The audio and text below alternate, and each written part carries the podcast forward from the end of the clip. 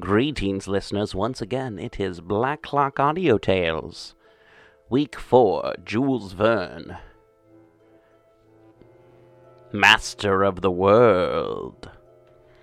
And uh, this, I, I, I, tried to find episodes that uh, Ken Hite recommended last week, but I couldn't find any of those, so I went with the sequel to uh, Robur the Conqueror so that is Master of the World.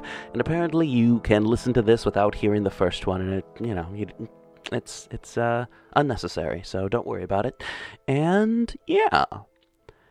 And as always, this this episode is brought to you by bunnyslippers.com and founditemclothing.com. Check out the new Highland cow slipper. If you like woolly things, if you like bully things, check out the Highland cow slipper. Also, all kinds of slippers they have available of all kinds of different animals and activities that people enjoy or food items, things like that. You'll you'll find it amazing. Bunnyslippers.com. Look for it in the show notes. And let's not forget all of the wonderful people who make this show possible. Besides bunnyslippers.com, you, yes, you, you can go to paypal.me slash pgttcm and donate $5 to help keep the show going.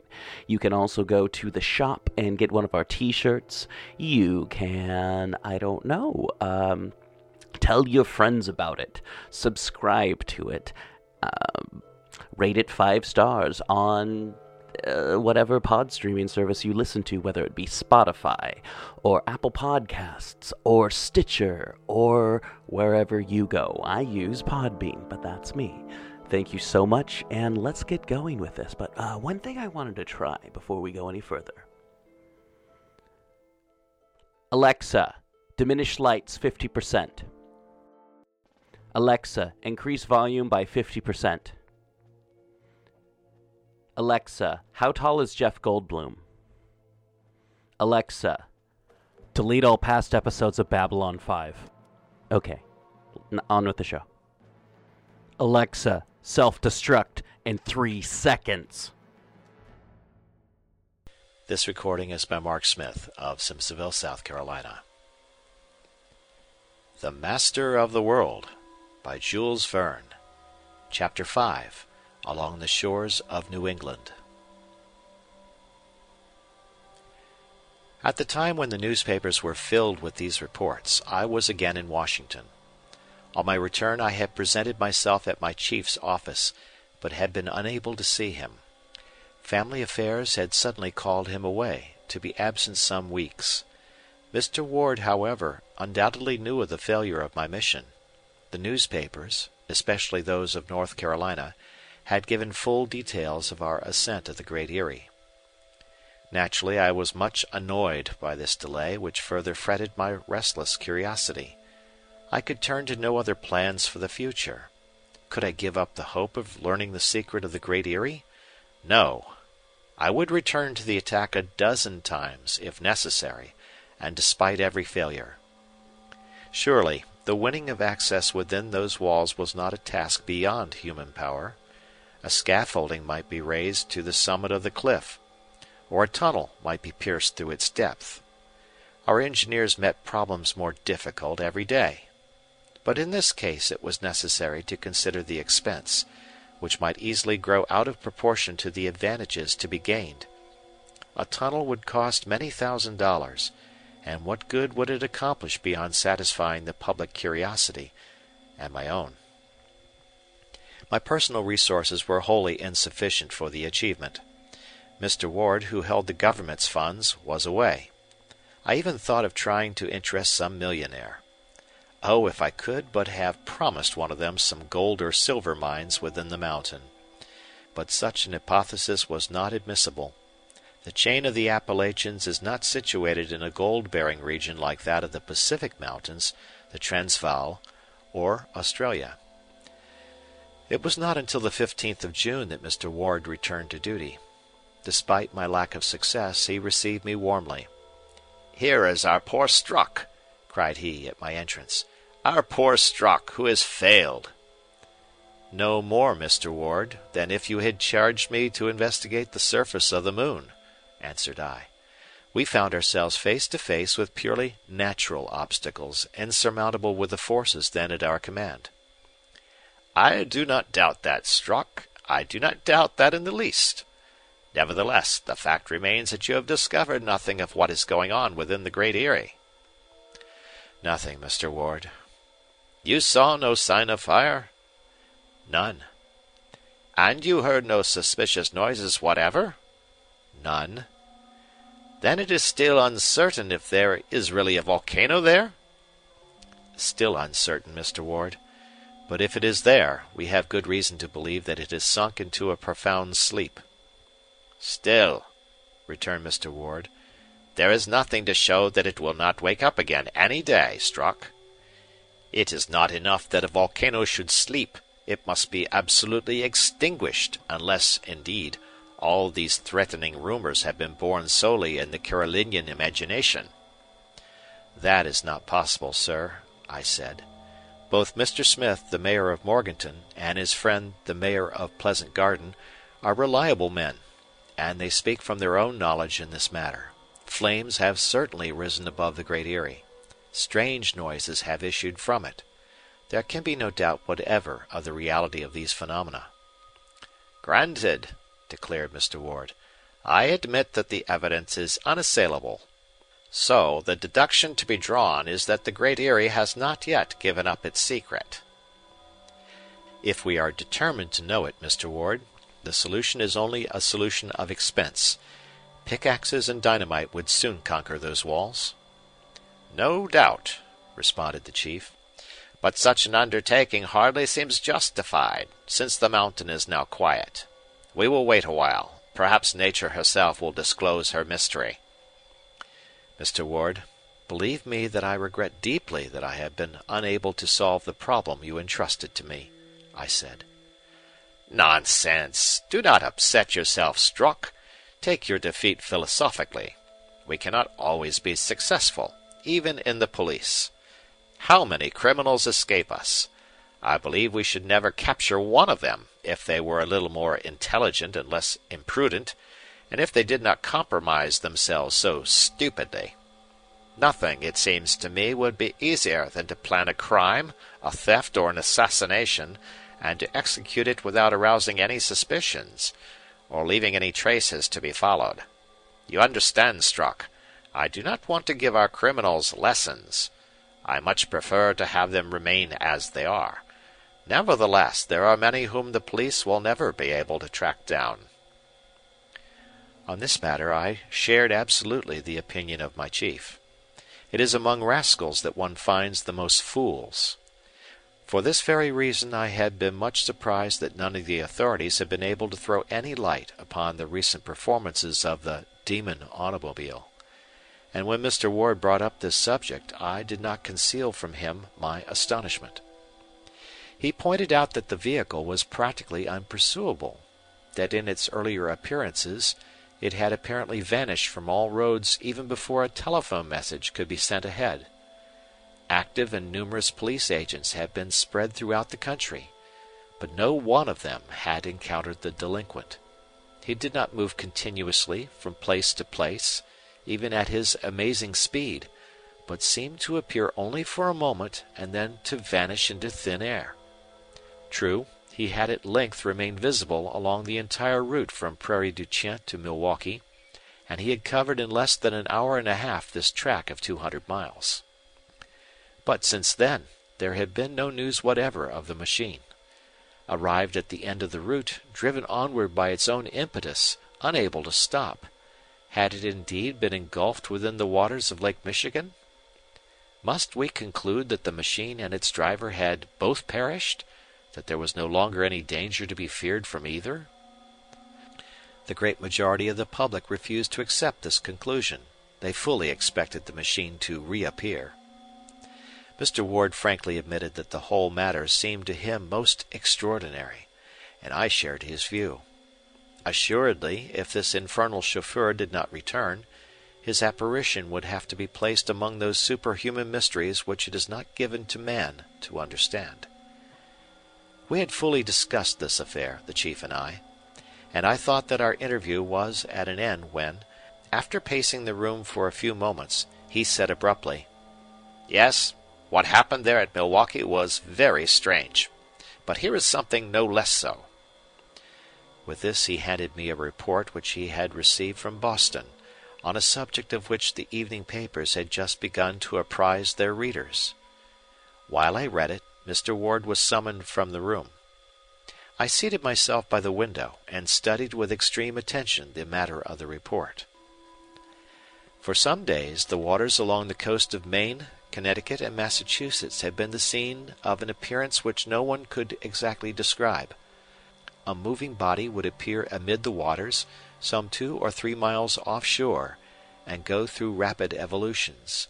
It would flash for a while back and forth among the waves and then dart out of sight. The body moved with such lightning speed that the best telescopes could hardly follow it. Its length did not seem to exceed thirty feet. Its cigar shaped form and greenish color made it difficult to distinguish against the background of the ocean. It had been most frequently observed along the coast between Cape Cod and Nova Scotia. From Providence, from Boston, from Portsmouth, and from Portland, motor boats and steam launches had repeatedly attempted to approach this moving body and even to give it chase. They could not get anywhere near it. Pursuit seemed useless. It darted like an arrow beyond the range of view. Naturally, Widely differing opinions were held as to the nature of this object, but no hypothesis rested on any secure basis. Seamen were as much at a loss as others. At first sailors thought it must be some great fish, like a whale, but it is well known that all these animals come to the surface with a certain regularity to breathe, and spout up columns of mingled air and water. Now, this strange animal, if it was an animal, had never blown, as the whalers say, nor had it ever made any noises of breathing. Yet if it were not one of these huge marine mammals, how was this unknown monster to be classed? Did it belong among the legendary dwellers in the deep, the krakens, the octopuses, the leviathans, the famous sea serpents? At any rate, since this monster, whatever it was, had appeared along the New England shores, the little fishing smacks and pleasure boats dared not venture forth. Wherever it appeared the boats fled to the nearest harbor, as was but prudent. If the animal was of a ferocious character, none cared to await its attack. As to the large ships and coast steamers, they had nothing to fear from any monster, whale or otherwise. Several of them had seen this creature at a distance of some miles but when they attempted to approach, it fled rapidly away. One day, even a fast United States gunboat went out from Boston, if not to pursue the monster, at least to send after it a few cannon shot. Almost instantly the animal disappeared, and the attempt was vain. As yet, however, the monster had shown no intention of attacking either boats or people. At this moment Mr. Ward returned, and I interrupted my reading to say there seems as yet no reason to complain of this sea serpent. It flees before big ships. It does not pursue little ones. Feeling and intelligence are not very strong in fishes. Yet their emotions exist, Strock, and if strongly aroused. But, Mr. Ward, the beast seems not at all dangerous. One or two things will happen. Either it will presently quit these coasts, or finally it will be captured and we shall be able to study it at our leisure here in the museum at Washington. And if it is not a marine animal? asked Mr. Ward. What else can it be? I protested in surprise. Finish your reading, said Mr. Ward. I did so, and found that in the second part of the report my chief had underlined some passages in red pencil. For some time no one had doubted that this was an animal, and that if it were vigorously pursued it would at last be driven from our shores. But a change of opinion had come about.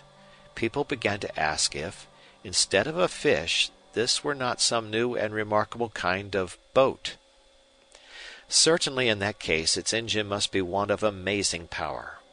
Perhaps the inventor, before selling the secret of his invention, sought to attract public attention and to astound the maritime world.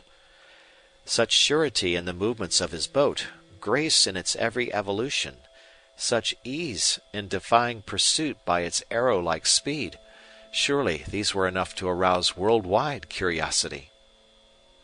At that time great progress had been made in the manufacture of marine engines.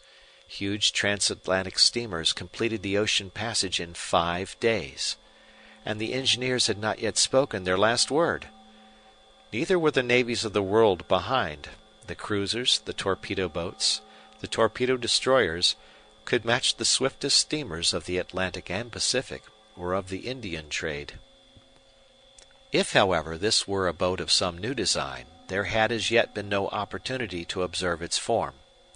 As to the engines which drove it, they must be of a power far beyond the fastest known. By what force they worked was equally a problem. Since the boat had no sails, it was not driven by the wind, and since it had no smokestack, it was not driven by steam. At this point in the report I again paused in my reading and considered the comment I wished to make. "What are you puzzling over, Strock?" demanded my chief. It is this, Mr. Ward. The motive power of this so called boat must be as tremendous and as unknown as that of the remarkable automobile which has so amazed us all. So that is your idea, is it, Strock? Yes, Mr. Ward. There was but one conclusion to be drawn. If the mysterious chauffeur had disappeared, if he had perished with his machine in Lake Michigan, it was equally important now to win the secret of this no less mysterious navigator, and it must be won before he in his turn plunged into the abyss of the ocean. Was it not the interest of the inventor to disclose his invention? Would not the American government or any other give him any price he chose to ask? Yet, unfortunately, since the inventor of the terrestrial apparition had persisted in preserving his incognito, was it not to be feared that the inventor of the marine apparition would equally preserve his? Even if the first machine still existed, it was no longer heard from, and would not the second, in the same way, after having disclosed its powers, disappear in its turn without a single trace? What gave weight to this probability was that since the arrival of this report at Washington twenty four hours before, the presence of the extraordinary boat hadn't been announced from anywhere along the shore. Neither had it been seen on any other coast, though of course the assertion that it would not reappear at all would have been hazardous to say the least. I noted another interesting and possibly important point. It was a singular coincidence which indeed Mr. Ward suggested to me, at the same moment that I was considering it. This was that only after the disappearance of the wonderful automobile had the no less wonderful boat come into view. Moreover, their engines both possessed a most dangerous power of locomotion. If both should go rushing at the same time over the face of the world, the same danger would threaten mankind everywhere, in boats, in vehicles, and on foot. Therefore it was absolutely necessary that the police should in some manner interfere to protect the public ways of travel. That is what Mr. Ward pointed out to me, and our duty was obvious. But how could we accomplish this task? We discussed the matter for some time, and I was just about to leave when Mr. Ward made one last suggestion. Have you not observed, Strock, said he, that there is a sort of fantastic resemblance between the general appearance of this boat and this automobile? There is something of the sort, Mr. Ward. Well, is it not possible that the two are one? End of chapter.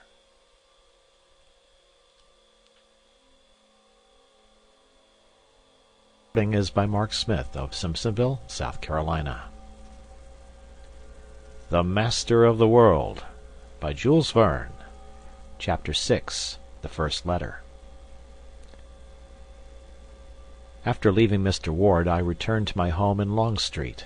There I had plenty of time to consider this strange case uninterrupted by either wife or children. My household consisted solely of an ancient servant, who, having been formerly in the service of my mother, had now continued for fifteen years in mine. Two months before I had obtained a leave of absence. It had still two weeks to run, unless indeed some unforeseen circumstance interrupted it, some mission which could not be delayed. This leave, as I have shown, had already been interrupted for four days by my exploration of the Great Eyrie. And now was it not my duty to abandon my vacation and endeavor to throw light upon the remarkable events of which the road to Milwaukee and the shore of New England had been in turn the scene? I would have given much to solve the twin mysteries, but how was it possible to follow the track of this automobile or this boat? Seated in my easy chair after breakfast, with my pipe lighted, I opened my newspaper. To what should I turn? Politics interested me but little, with its eternal strife between the Republicans and the Democrats. Neither did I care for the news of society, nor for the sporting page. You will not be surprised, then, that my first idea was to see if there was any news from North Carolina about the Great Eyrie. There was little hope of this, however, for Mr. Smith had promised to telegraph me at once if anything occurred. I felt quite sure that the mayor of Morganton was as eager for information and as watchful as could have been myself. The paper told me nothing new. It dropped idly from my hand, and I remained deep in thought. What most frequently recurred to me was the suggestion of Mr. Ward that perhaps the automobile and the boat which had attracted our attention were in reality one and the same. Very probably, at least, the two machines had been built by the same hand, and beyond doubt these were similar engines which generated this remarkable speed, more than doubling the previous records of earth and sea. "The same inventor," repeated I. Evidently this hypothesis had strong grounds. The fact that the two machines had not yet appeared at the same time added weight to the idea. I murmured to myself. After the mystery of Great Eyrie comes that of Milwaukee and Boston. Will this new problem be as difficult to solve as was the other?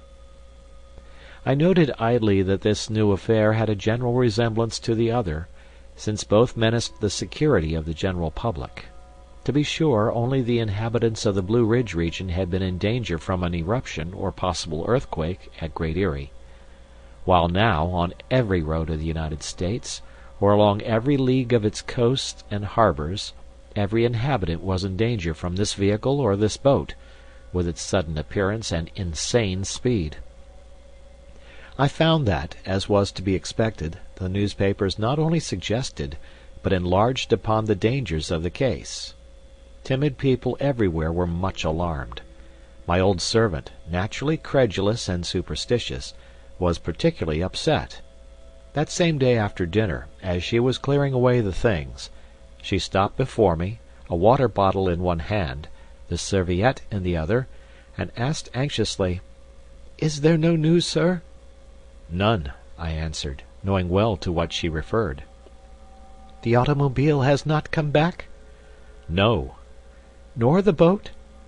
"Nor the boat. There is no news even in the best informed papers. "But your secret police information?"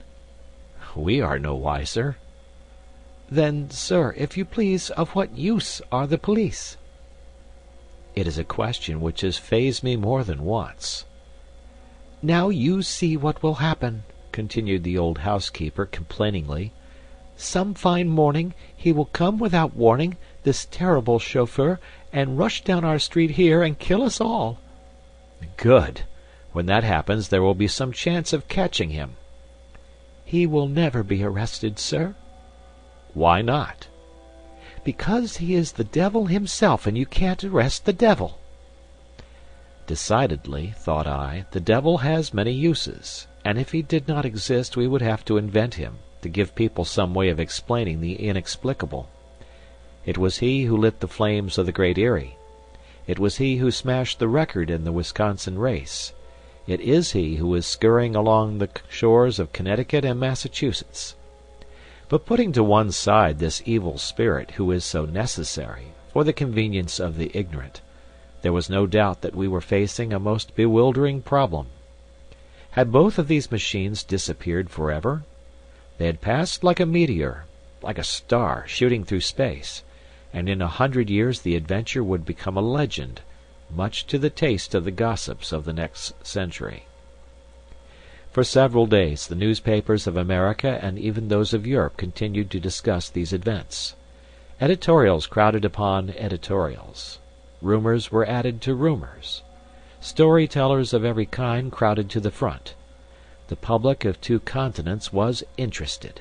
In some parts of Europe there was even jealousy that America should have been chosen as the field of such an experience. If these marvelous inventors were American, then their country, their army and navy, would have a great advantage over others. The United States might acquire an incontestable superiority. Under the date of the 10th of June, a New York paper published a carefully studied article on this phase of the subject. Comparing the speed of the swiftest known vessels with the smallest minimum of speed which could possibly be assigned to the new boat, the article demonstrated that if the United States secured this secret, Europe would be but three days away from her, while she would still be five days from Europe.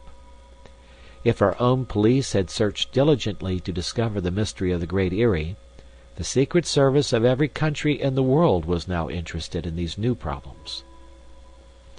Mr. Ward referred to the matter each time I saw him. Our chat would begin by his rallying me about my ill success in Carolina and I would respond by reminding him that success there was only a question of expense. "Never mind, my good Strock," said he. "There will come a chance for our clever inspector to regain his laurels. Take now this affair of the automobile and the boat. If you could clear that up in advance of all the detectives of the world, what an honor it would be to our department! What glory for you!" "It certainly would, Mr. Ward and if you put the matter in my charge "Who knows, Strock? Let us wait a while let us wait." Matters stood thus when, on the morning of June 15th, my old servant brought me a letter from the letter carrier, a registered letter for which I had to sign. I looked at the address. I did not know the handwriting. The postmark, dating from two days before, was stamped at the post office of Morganton. Morganton! Here at last was, no doubt, news from Mr. Elias Smith. "Yes," exclaimed I, speaking to my old servant for lack of another, "it must be from Mr. Smith at last. I know no one else in Morganton, and if he writes he has news." "Morganton," said the old woman, "isn't that the place where the demons set fire to their mountain?" "Exactly. Oh, sir, I hope you don't mean to go back there." "Because you will end by being burned up in that furnace of the Great Eyrie, and I wouldn't want you buried that way, sir." "Cheer up, and let us see if it is not better news than that." The envelope was sealed with red sealing wax, and stamped with a sort of coat of arms, surmounted with three stars. The paper was thick and very strong. I broke the envelope, and drew out the letter. It was a single sheet folded in four and written on one side only. My first glance was for the signature. There was no signature. Nothing but three initials at the end of the last line. "The letter is not from the mayor of Morganton," said I. "Then from whom?" asked the old servant, doubly curious in her quality as a woman and as an old gossip. Looking again at the three initials of the signature, I said. I know no one for whom these letters would stand, neither at Morganton nor elsewhere." The handwriting was bold, both upstrokes and downstrokes very sharp, about twenty lines in all.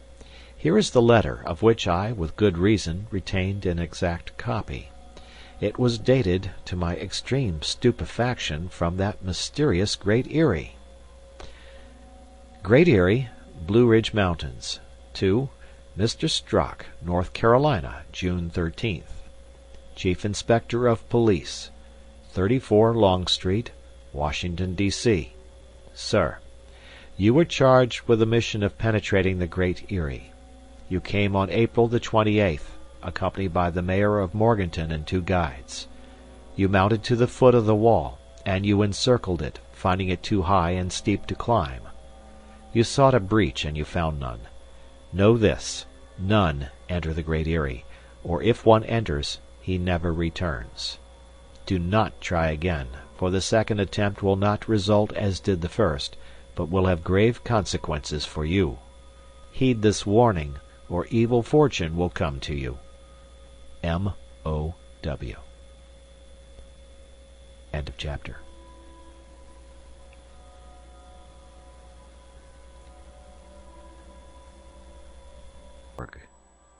This recording is by Mark Smith of Simpsonville, South Carolina. The Master of the World by Jules Verne, Chapter 7 A Third Machine.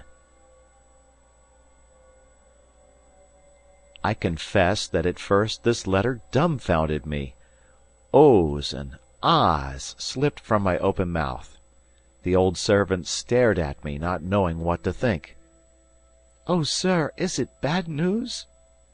I answered, for I kept few secrets from this faithful soul by reading her the letter from end to end.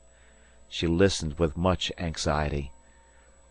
"A joke, without doubt," said I, shrugging my shoulders. "Well," returned my superstitious handmaid, "if it isn't from the devil, it's from the devil's country, anyway." Left alone, I again went over this unexpected letter. Reflection inclined me yet more strongly to believe that it was the work of a practical joker. My adventure was well known. The newspapers had given it in full detail. Some satirist, such as exists even in America, must have written this threatening letter to mock me. To assume, on the other hand, that the Eyrie really served as the refuge of a band of criminals seemed absurd. If they feared that the police would discover their retreat, surely they would not have been so foolish as thus to force attention upon themselves. Their chief security would lie in keeping their presence there unknown. They must have realized that such a challenge from them would only arouse the police to renewed activity. Dynamite or melinite would soon open an entrance to their fortress. Moreover, how could these men have, themselves, gained entrance into the Eyrie unless there existed a passage which we had failed to discover. Assuredly the letter came from a jester or a madman, and I need not worry over it, nor even consider it. Hence, though for an instant I had thought of showing this letter to Mr. Ward, I decided not to do so. Surely he would attach no importance to it. However, I did not destroy it, but locked it in my desk for safe keeping. If more letters came of the same kind, and with the same initials, I would attach as little weight to them as to this. Several days passed quietly. There was nothing to lead me to expect that I should soon quit Washington, though in my line of duty one is never certain of the morrow. At any moment I might be sent speeding from Oregon to Florida, from Maine to Texas, and this unpleasant thought haunted me frequently if my next mission were no more successful than that to the Great Eyrie, I might as well give up and hand in my resignation from the force. Of the mysterious chauffeur or chauffeurs, nothing more was heard. I knew that our own government agents, as well as foreign ones, were keeping keen watch over all the roads and rivers, all the lakes and the coasts of America. Of course, the size of the country made any close supervision impossible; but these twin inventors had not before chosen secluded and unfrequented spots in which to appear. The main highway of Wisconsin on a great race day, the harbor of Boston, incessantly crossed by thousands of boats these were hardly what would be called hiding places. If the daring driver had not perished, of which there was always strong probability, then he must have left America. Perhaps he was in the waters of the Old World, or else resting in some retreat known only to himself, and in that case Ah! I repeated to myself many times, for such a retreat, as secret, as inaccessible, this fantastic personage could not find one better than the Great Eyrie. But of course a boat could not get there, any more than an automobile. Only high flying birds of prey, eagles or condors, could find refuge there. The nineteenth of June I was going to the police bureau when, on leaving my house, I noticed two men who looked at me with a certain keenness. Not knowing them, I took no notice, and if my attention was drawn to the matter it was because my servant spoke of it when I returned. For some days, she said, she had noticed that two men seemed to be spying upon me in the street. They stood constantly, perhaps a hundred steps from my house, and she suspected that they followed me each time I went up the street. "You are sure?" I asked. "Yes, sir, and no longer ago than yesterday, when you came into the house, these men came slipping along in your footsteps, and then went away as soon as the door was shut behind you." "You must be mistaken." "I am not, sir. "And if you met these two men, you would know them?" "I would." "Good!" I cried, laughing. "I see you have the very spirit for a detective. I must engage you as a member of our force." "Joke if you like, sir, but I have still two good eyes, and I don't need spectacles to recognize people. Some one is spying on you, that's certain, and you should put some of your men to track them in turn. "All right, I promise to do so," I said, to satisfy her. "And when my men get after them we shall soon know what these mysterious fellows want of me." In truth I did not take the good soul's excited announcement very seriously. I added, however, "When I go out I will watch the people around me with great care." "That will be best, sir. My poor old housekeeper was always frightening herself at nothing. "If I see them again," she added, "I will warn you before you set foot out of doors." "Agreed." And I broke off the conversation, knowing well that if I allowed her to run on she would end by being sure that Beelzebub himself and one of his chief attendants were at my heels. The two following days there was certainly no one spying on me, either at my exits or entrances. So I concluded my old servant had made much of nothing, as usual. But on the morning of the twenty second of June, after rushing upstairs as rapidly as her age would permit, the devoted old soul burst into my room and in a half whisper gasped, "Sir! Sir!" "What is it?" "They are there!" "Who?" I queried, my mind on anything but the web she had been spinning about me. "The two spies." "Ah, those wonderful spies!" "Themselves, in the street, right in front of our windows, watching the house, waiting for you to go out." I went to the window, and raising just an edge of the shade, so as not to give any warning, I saw two men on the pavement. They were rather fine looking men, broad shouldered and vigorous, aged somewhat under forty, dressed in the ordinary fashion of the day, with slouched hats, heavy woollen suits, stout walking shoes, and sticks in hand. Undoubtedly they were staring persistently at my apparently unwatchful house. Then, having exchanged a few words, they strolled off a little way and returned again. "Are you sure these are the same men you saw before?" "Yes, sir." Evidently I could no longer dismiss her warning as an hallucination, and I promised myself to clear up the matter. As to following the men myself, I was presumably too well known to them. To address them directly would probably be of no use. But that very day one of our best men should be put on watch and if the spies returned on the morrow, they should be tracked in their turn and watched until their identity was established. At the moment, they were waiting to follow me to police headquarters? For it was there that I was bound as usual.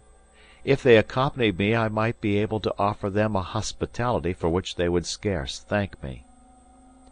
I took my hat, and while the housekeeper remained peeping from the window, I went downstairs opened the door, and stepped into the street. The two men were no longer there. Despite all my watchfulness, that day I saw no more of them as I passed along the streets. From that time on, indeed, neither my old servant nor I saw them again before the house. nor did I encounter them elsewhere. Their appearance, however, was stamped upon my memory; I would not forget them.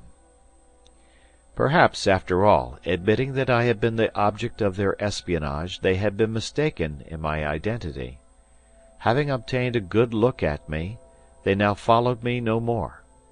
So, in the end, I came to regard this matter as of no more importance than the letter with the initials M. O. W. Then, on the 24th of June, there came a new event, to further stimulate both my interest and that of the general public in the previous mysteries of the automobile and the boat. The Washington Evening Star published the following account which was next morning copied by every paper in the country. Lake Kirdall in Kansas, forty miles west of Topeka, is little known. It deserves wider knowledge, and doubtless will have it hereafter, for attention is now drawn to it in a very remarkable way. This lake, deep among the mountains, appears to have no outlet. What it loses by evaporation, it regains from the little neighboring streamlets and the heavy rains. Lake Kirdall covers about seventy five square miles, and its level is but slightly below that of the heights which surround it. Shut in among the mountains, it can be reached only by narrow and rocky gorges. Several villages, however, have sprung up upon its banks. It is full of fish, and fishing boats cover its waters. Lake Kirdall is in many places fifty feet deep close to shore. Sharp, pointed rocks form the edges of this huge basin. Its surges, roused by high winds, beat upon its banks with fury and the houses near at hand are often deluged with spray as if with the downpour of a hurricane. The lake, already deep at the edge, becomes yet deeper toward the center, where in some places soundings show over three hundred feet of water. The fishing industry supports a population of several thousands, and there are several hundred fishing boats in addition to the dozen or so of little steamers which serve the traffic of the lake. Beyond the circle of the mountains lie the railroads which transport the products of the fishing industry throughout Kansas and the neighboring states. This account of Lake Kirdall is necessary for the understanding of the remarkable facts which we are about to report. And this is what the Evening Star then reported in its startling article. For some time past, the fishermen have noticed a strange upheaval in the waters of the lake. Sometimes it rises as if a wave surged up from its depths. Even in perfectly calm weather, when there is no wind whatever, this upheaval sometimes arises in a mass of foam. Tossed about by violent waves and unaccountable currents, boats have been swept beyond all control. Sometimes they have been dashed one against another, and serious damage has resulted. This confusion of the waters evidently has its origin somewhere in the depths of the lake, and various explanations have been offered to account for it. At first it was suggested that the trouble was due to seismic forces, to some volcanic action beneath the lake. But this hypothesis had to be rejected when it was recognized that the disturbance was not confined to one locality, but spread itself over the entire surface of the lake either at one part or another, in the center or along the edges, traveling along almost in a regular line and in a way to exclude entirely all idea of earthquake or volcanic action. Another hypothesis suggested that it was a marine monster who thus upheaved the waters. But unless the beast had been born in the lake and there grown to its gigantic proportions unsuspected, which was scarce possible, he must have come there from outside. Lake Kirdall, however, has no connection with any other waters. If this lake were situated near any of the oceans, there might be subterranean canals, but in the center of America, and at the height of some thousands of feet above sea level, this is not possible. In short, here is another riddle not easy to solve, and it is much easier to point out the impossibility of false explanations than to discover the true one. Is it possible that a submarine boat is being experimented with beneath the lake? Such boats are no longer impossible today. Some years ago, at Bridgeport, Connecticut, there was launched a boat, the Protector, which could go on the water, under the water, and also upon land. Built by an inventor named Lake, supplied with two motors, an electric one of seventy five horsepower, and a gasoline one of two hundred and fifty horsepower, it was also provided with wheels a yard in diameter, which enabled it to roll over the roads as well as swim the seas. But even then, granting that the turmoil of Lake Kirdall might be produced by a submarine, brought to a high degree of perfection, there remains as before the question of how it could have reached Lake Kirdall. The lake, shut in on all sides by a circle of mountains, is no more accessible to a submarine than to a sea monster. In whatever way this last puzzling question may be solved, the nature of this strange appearance can no longer be disputed since the 20th of June. On that day, in the afternoon, the schooner Markel, while speeding with all sails set, came into violent collision with something just below the water level. There was no shoal nor rock near for the lake in this part is eighty or ninety feet deep. The schooner with both her bow and her side badly broken, ran great danger of sinking. She managed, however, to reach the shore before her decks were completely submerged. When the Markel had been pumped out and hauled up on shore, an examination showed that she had received a blow near the bow as if from a powerful ram. From this it seems evident that there is actually a submarine boat which darts about beneath the surface of Lake Kirdall with most remarkable rapidity. The thing is difficult to explain. Not only is there a question as to how did the submarine get there, but why is it there? Why does it never come to the surface? What reason has its owner for remaining unknown? Are other disasters to be expected from its reckless course? The article in the Evening Star closed with this truly striking suggestion: After the mysterious automobile came the mysterious boat; now comes the mysterious submarine. Must we conclude that the three engines are due to the genius of the same inventor, and that the three vehicles are in truth but one? Of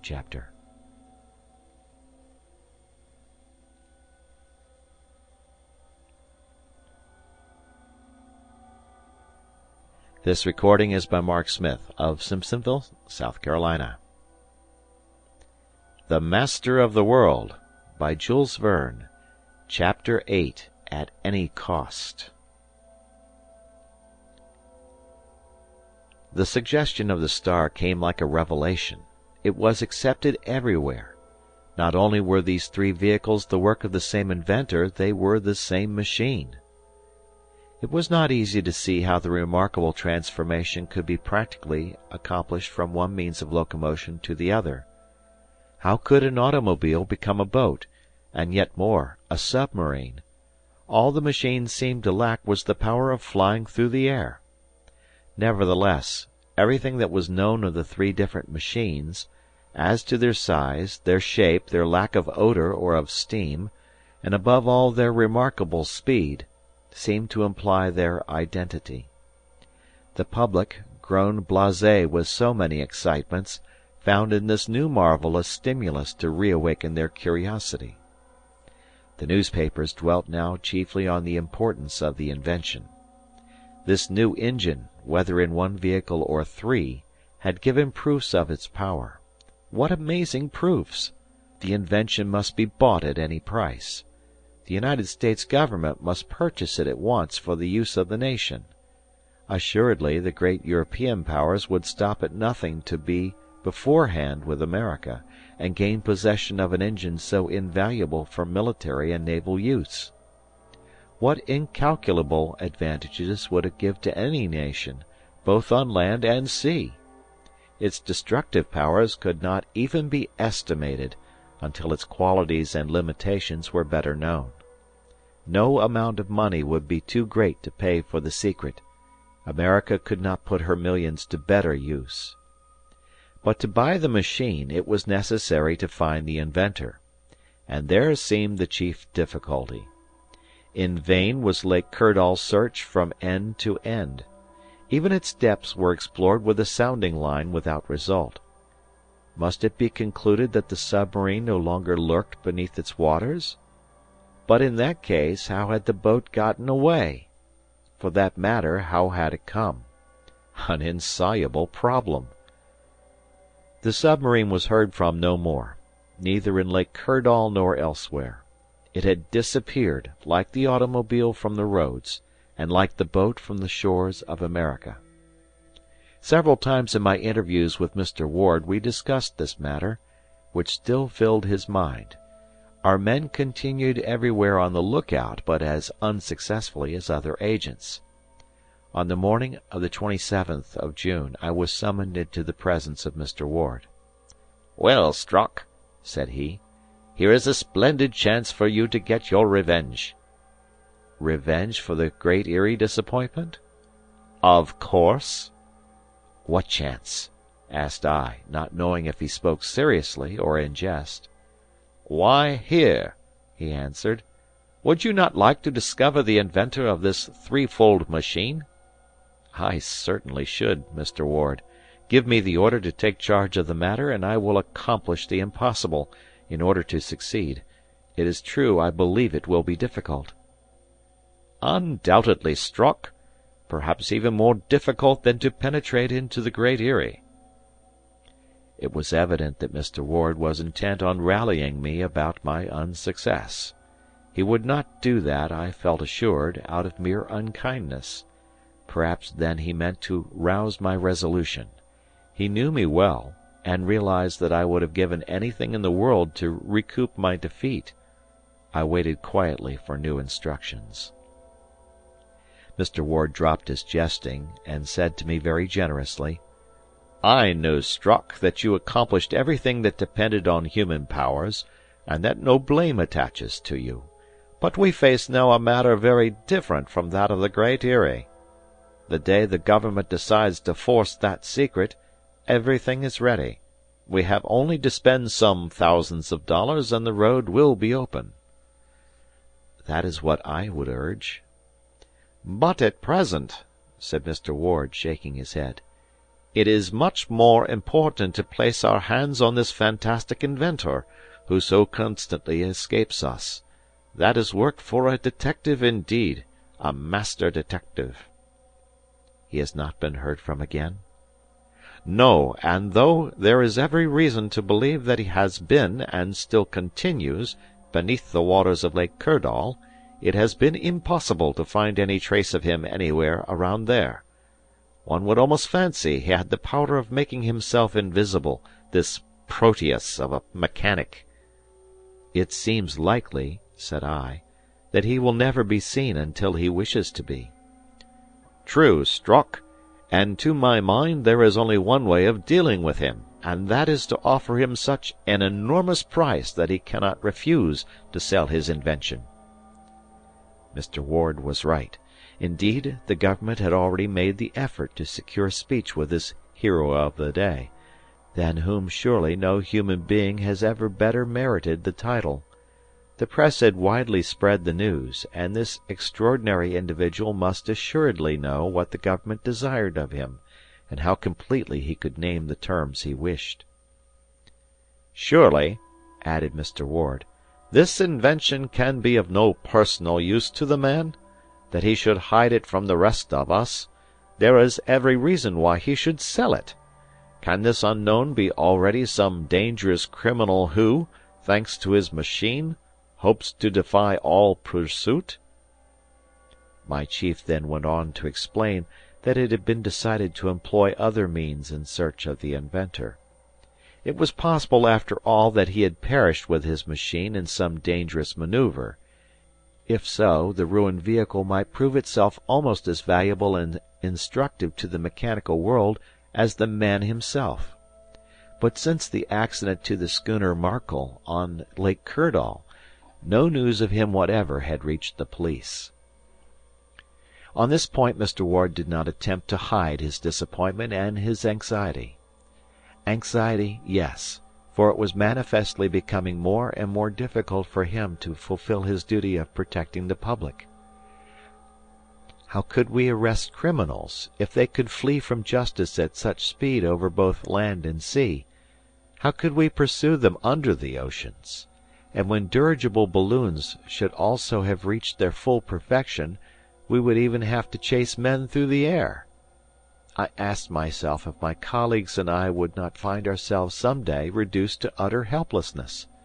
If police officials become a useless encumbrance, would they be definitely discarded by society?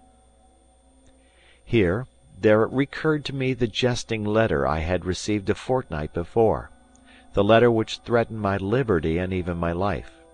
I recalled, also, the singular espionage of which I had been the subject. I asked myself if I had better mention these things to Mr. Ward, but they seemed to have absolutely no relation to the matter now in hand. The Great Eyrie affair had been definitely put aside by the government, since an eruption was no longer threatening. And they now wished to employ me upon this newer matter. I waited, then, to mention this letter to my chief at some future time, when it would not be so sore a joke to me. Mr. Ward again took up our conversation. "We are resolved by some means to establish communication with this inventor. He has disappeared, it is true, but he may reappear at any moment, and in any part of the country. I have chosen you, Strock, to follow him the instant he appears. You must hold yourself ready to leave Washington on the moment. Do not quit your house, except to come here to headquarters each day. Notify me each time by telephone when you start from home, and report to me personally the moment you arrive here. "I will follow orders exactly, Mr. Ward," I answered. "But permit me one question. Ought I to act alone, or will it not be better to join with me?" "That is what I intend," said the chief, interrupting me. "You are to choose two of our men whom you think the best fitted." "I will do so, Mr. Ward. And now if some day or other I stand in the presence of our man, what am I to do with him? Above all things, do not lose sight of him. If there is no other way, arrest him. You shall have a warrant." "A useful precaution, Mr. Ward. If he started to jump into his automobile and to speed away at the rate we know of, I must stop him at any cost. One cannot argue long with a man making two hundred miles an hour." "You must prevent that, Strock. And the arrest made, telegraph me. After that the matter will be in my hands." "Count on me, Mr. Ward. At any hour, day or night, I shall be ready to start with my men. I thank you for having entrusted this mission to me. If it succeeds, it will be a great honor." "And of great profit," added my chief, dismissing me. Returning home, I made all preparations for a trip of indefinite duration. Perhaps my good housekeeper imagined that I planned a return to the Great Eyrie, which she regarded as an antechamber of hell itself. She said nothing, but went about her work with a most despairing face. Nevertheless, sure as I was of her discretion, I told her nothing. In this great mission I would confide in no one. My choice of the two men to accompany me was easily made. They both belonged to my own department, and had many times under my direct command given proofs of their vigor, courage, and intelligence. One, John Hart, of Illinois, was a man of thirty years; the other, aged thirty two, was Nab Walker, of Massachusetts. I could not have had better assistants. Several days passed without news either of the automobile, the boat, or the submarine. There were rumors in plenty, but the police knew them to be false. As to the reckless stories that appeared in the newspapers, they had most of them no foundation whatever. Even the best journals cannot be trusted to refuse an exciting bit of news on the mere ground of its unreliability. Then, twice in quick succession, there came what seemed trustworthy reports of the man of the hour. The first asserted that he had been seen on the roads of Arkansas, near Little Rock; the second that he was in the very middle of Lake Superior. Unfortunately, these two notices were absolutely unreconcilable, for while the first gave the afternoon of June 26th as the time of appearance, the second set it for the evening of the same day. These two points of the United States territory are not less than 800 miles apart. Even granting the automobile this unthinkable speed, greater than any it had yet shown, how could it have crossed all the intervening country unseen? How could it traverse the states of Arkansas, Missouri, Iowa, and Wisconsin, from end to end without any one of our agents giving us warning, without any interested person rushing to a telephone. After these two momentary appearances, if appearances they were, the machine again dropped out of knowledge. Mr. Ward did not think it worth while to dispatch me and my men to either point whence it had been reported. Yet since this marvelous machine seemed still in existence, something must be done. The following official notice was published in every newspaper of the United States under July 3d. It was couched in the most formal terms: During the month of April of the present year, an automobile traversed the roads of Pennsylvania, of Kentucky, of Ohio, of Tennessee, of Missouri, of Illinois, and on the 27th of May, during the race held by the American Automobile Club, it covered the course in Wisconsin. Then it disappeared. During the first week of June a boat maneuvering at great speed appeared off the coast of New England between Cape Cod and Cape Sable, and more particularly around Boston. Then it disappeared. In the second fortnight of the same month a submarine boat was run beneath the waters of Lake Kirdall in Kansas. Then it disappeared. Everything points to the belief that the same inventor must have built these three machines, or perhaps that they are the same machine, constructed so as to travel both on land and water.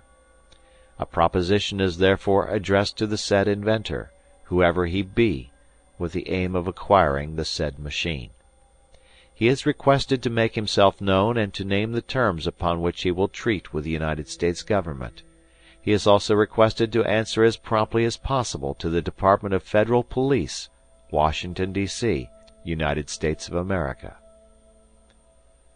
Such was the notice printed in large type on the front page of every newspaper. Surely it could not fail to reach the eye of him for whom it was intended, wherever he might be. He would read it he could scarce fail to answer it in some manner, and why should he refuse such an unlimited offer? We had only to await his reply.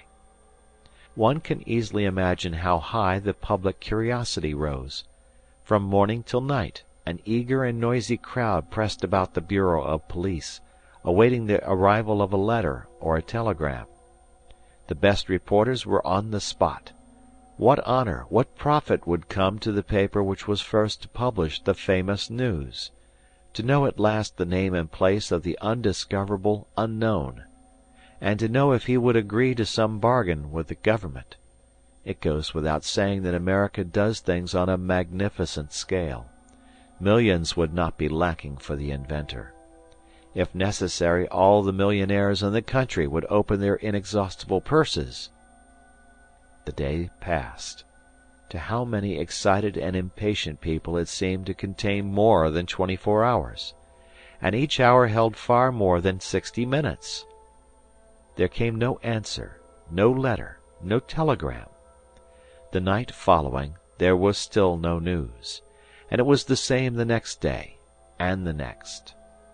There came, however, another result which had been fully foreseen. The cables informed Europe of what the United States government had done. The different powers of the Old World hoped also to obtain possession of the wonderful invention. Why should they not struggle for an advantage so tremendous? Why should they not enter the contest with their millions? In brief, every great power took part in the affair France, England, Russia, Italy, Austria, Germany. Only the states of the second order refrained from entering, with their smaller resources, upon a useless effort. The European press published notices identical with that of the United States. The extraordinary chauffeur had only to speak to become a rival to the Vanderbilts, the Astors, the Goulds, the Morgans, and the Rothschilds of every country of Europe.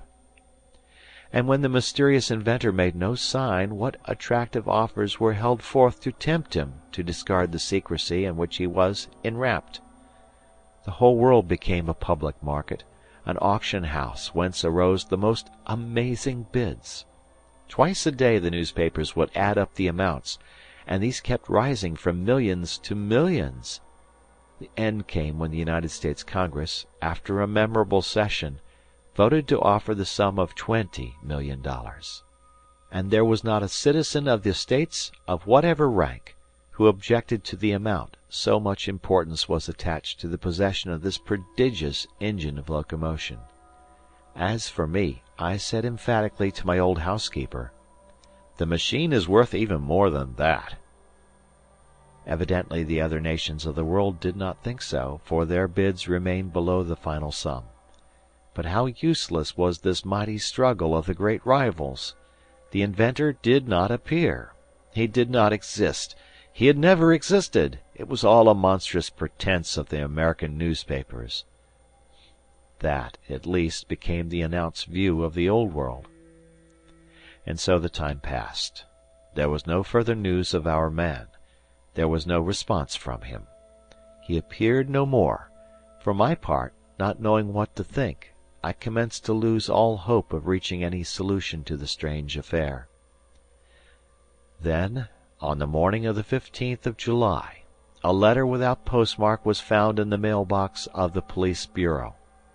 After the authorities had studied it, it was given out to the Washington journals, which published it in facsimile, in special numbers. It was couched as follows. End of chapter.